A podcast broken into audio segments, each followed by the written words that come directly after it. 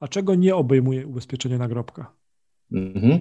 E, mm, ubezpieczenie nagrobka mm, nie obejmuje e, na pewno szkód, e, których, które polegają na, na przykład osuwaniu się ziemi lub zapadaniu się tej ziemi, co jest jakby oczywiste ze specyfiką tego miejsca, prawda? Tak. E, czy też zabrudzenia, opalenia związane z na przykład z pęknięciem znicza, tak, e, wylania się wosku, czasami są to plamy trudno usuwalne.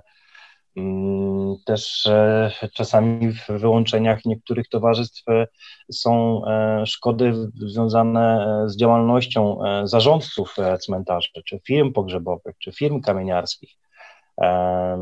No i standardowo działań wojennych, tudzież stanów wyjątkowych, strajków, zamieszek, jakichś rozruchów. Okay. Tego takie polisy nie obejmują.